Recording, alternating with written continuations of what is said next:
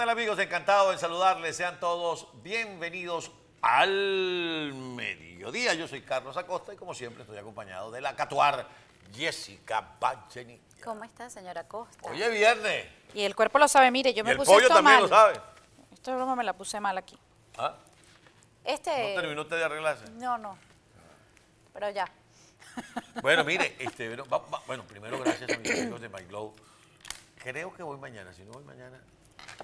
Yo voy hoy, señora Costa. hoy? Sí, voy hoy porque ya mis, ya mis manos piden ayuda. Usted va a My Glow, esto sale, sale, mire, lo que llaman zarataco. Parres de mimosa y sale con esas uñas ahí. y viernes y el pollo lo sabe. Por cierto, hoy tenemos, gracias a mis amigos de My Glow, hoy tenemos como invitado a Rafael Pollo Brito y a Carmen Romero, porque hoy vamos a hablar del estreno de este programa que EBTV ofreció en su propuesta programática para el segundo semestre de este año y para el año que viene. Hoy es viernes y el Pollo lo sabe. bueno, el que no, el que no sabe cuando va a clasificar las noticias de esta semana somos nosotros. Quisimos que fueran ustedes, porque esta semana tú. Y, si, no, y siguen pasando Y cosas. siguen pasando cosas. Y siguen pasando cosas. Entonces vamos a preguntarle a ustedes en la encuesta, ya la vamos a colocar en pantalla, ¿cuál cree usted que es la noticia de la semana? El avión jefe, el avión. Monómeros. Los embajadores, porque es que ya nombraron embajador a Plasencia en Bogotá y a Benedetti en Caracas. Ja. Las protestas. Sí está muy importante. Eso está muy importante porque continúan las protestas en Venezuela del sector docente, del sector salud y poco a poco se van a ir sumando otros gremios, porque en lo que uno pierde el miedo, pierden el miedo los demás. Así es. Mire, señora Costa, yo lo tengo que interrumpir rápidamente porque ¿Por es qué? que esto es ¿Noticia de última última hora. Esta mañana se conoce que Estados Unidos, para poner en contexto la situación, se conoce que Estados Unidos califica de significativamente corrupto al vicepresidente de Paraguay. Tú sabes que los gringos no dan puntadas sin dedal. No. Ayer que se conoce, ayer que se conoce desde Paraguay, ¿Para dónde? ¿Qué se conoce desde Paraguay? Yo no estoy diciendo con esto que una cosa tenga que ver con la otra, pero tampoco las casualidades existen, sino las causalidades. Y ayer desde Paraguay se revela una información importante, que es que estos tripula- tripulantes del avión eh, argentino-venezolano tendrían relación con esta persona que señala el gobierno de Paraguay como ser el asesino del fiscal anticorrupción de Paraguay. ¿Qué se conoce en este momento? Que luego de esto que esta noticia que da, se da de parte de los Estados Unidos, ha renunciado el vicepresidente de Paraguay. Así es. Dice, vicepresidente paraguayo Hugo Velázquez renunciará a su cargo. Dice el vicepresidente de Paraguay Hugo Velázquez anunció este viernes que dejará su cargo y que no será candidato a presidente de la nación. Fue luego de que Estados Unidos lo designara como significativamente corrupto. Ahora, yo no voy a decir si el tipo es inocente o no es inocente. No sabemos. No, lo sabemos, nosotros no somos tribunal.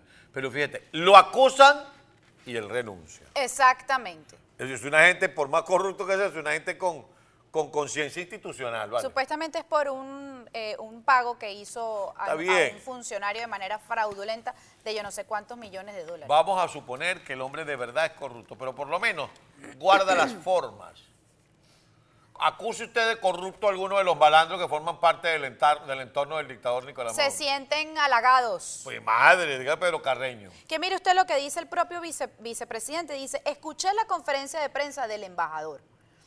Este es el, el- el embajador de Estados Unidos en Paraguay. Realmente para mí cayó como un balde de agua fría. No sé a qué se refiere, porque no dio muchos detalles, porque Blinken además lo secundó. Desconozco completamente lo expresado por el embajador. Sin embargo, yo soy vicepresidente de la República y tenemos una muy buena relación con el gobierno de Estados Unidos. Dice, esto me deja muy mal, pero tengo que ser consecuente con mis ideas. Voy a renunciar a mi precandidatura a la presidencia y también a la próxima, y la próxima semana voy a presentarle al Congreso mi renuncia al cargo de vicepresidente. Eso es un político serio que no sé lo que haya hecho, no quiero Por ni lo ponerme menos de un tiene lado ni de conciencia otro. institucional. Exactamente. Mire, y no es cualquier cosa cosa. que venga una, una acusación de tal magnitud desde la Casa Blanca para allá. Así es. Mire, yo le voy a poner un ejemplo muy sencillo. En los países donde los funcionarios son serios, un ministro, por ejemplo, de infraestructura, de construcción, etcétera, etcétera, eh, proyecta una autopista y en esa autopista, no sé, se desliza un puente, el ministro renuncia inmediatamente. Los chavitos salen, ¡ah! Nos ganamos unos reales con la autopista. ¿Bailarán así con lo que acabamos de decir del FBI? No sé, pero es una situación que está entre fuerte. Y dulce. Entonces ahora resulta, mis queridos amigos, que el FBI, Así, FBI, así en inglés. En inglés. En FBI, inglés. Que en español es el Buró Federal de Investigaciones, dijo, le voy a echar pichón al avión. Y la justicia argentina le dijo, hágale, Adelante. hágale. Usted tiene todo el derecho por diferentes convenios que tienen ambas naciones. Así es. Hay separación de poderes en Argentina, señores de Venezuela, del Pero ¿cuál poder judicial? Decía Jorge Rodríguez cuando estaba Eso es mentira, lo están utilizando como excusa. El hecho de que ustedes traten la justicia de allá de Venezuela como que si eso fuese un cartel de droga, eso es problema de ustedes. Como si fuese no. Eso es problema de ustedes, Como señores. si fuese no. Pero en el resto del mundo. Eso es lo que es. Ajá, en el resto del mundo hay respeto a la institucionalidad. Separación de poderes, papá. Judicial, ejecutivo, legislativo. Mire, señora Costa, así ve, carta blanca al FBI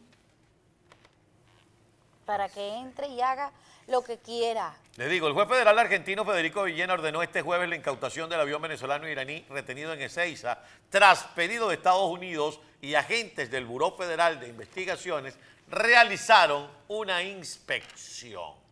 Villena decidió que si, eh, la aeronave que queda a disposición de su juzgado y del juez federal con asiento en Washington, D.C.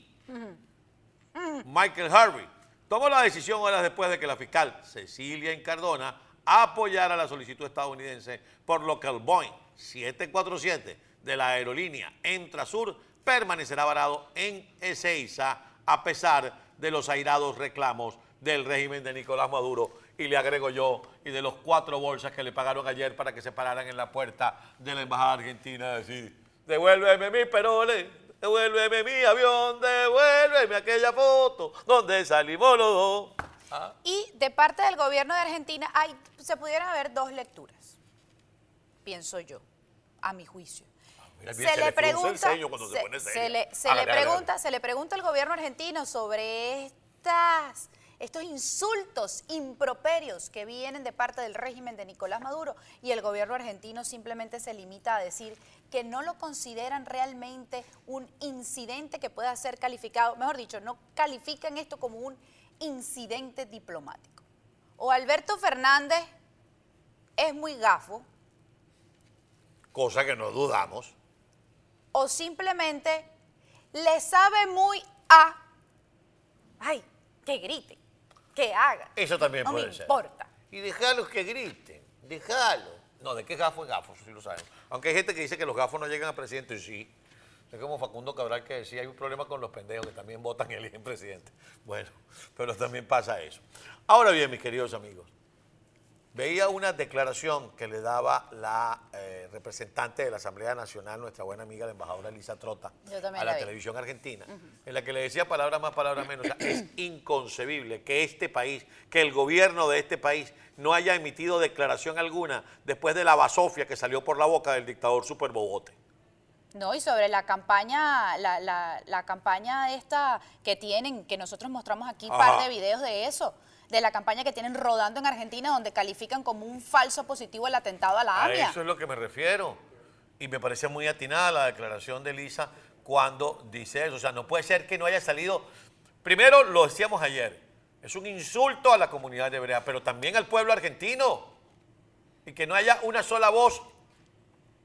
Que la señora Cristina Fernández no haya salido. Ah, porque ella está muy ocupada defendiéndose de las acusaciones de No, corrupción y que Jorge Rodríguez, como dijo, te voy a ir a sacar la gente allá en Argentina. O sea, te estoy diciendo que te voy a embochinchar el Te van a país. embochinchar el país. Y tú no dices nada. ¿Usted sabe cuál es el eslogan de Cristina Kirchner para volverse a lanzar? El de Botox. No dejen que te roben tu Botox. Digo, tu voto. La situación del avión. Y todo esto, en, miren, lo del avión, las protestas, monómeros, y encima éramos pocos y parió la abuela. Hay una delegación de Noruega que llega y se instala en Caracas. Ay, ¿verdad? ¿Cómo pa' Sara qué? Costa? Yo, ¿tú sabes qué estaba pensando yo?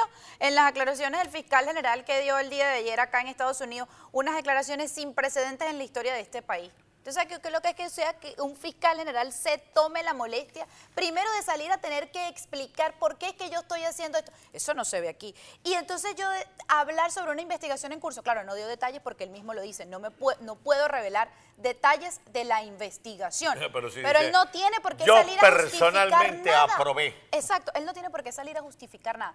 Eso da cuenta del entramado político que hay ahorita en este país y lo delicado que significa ese tema en este país.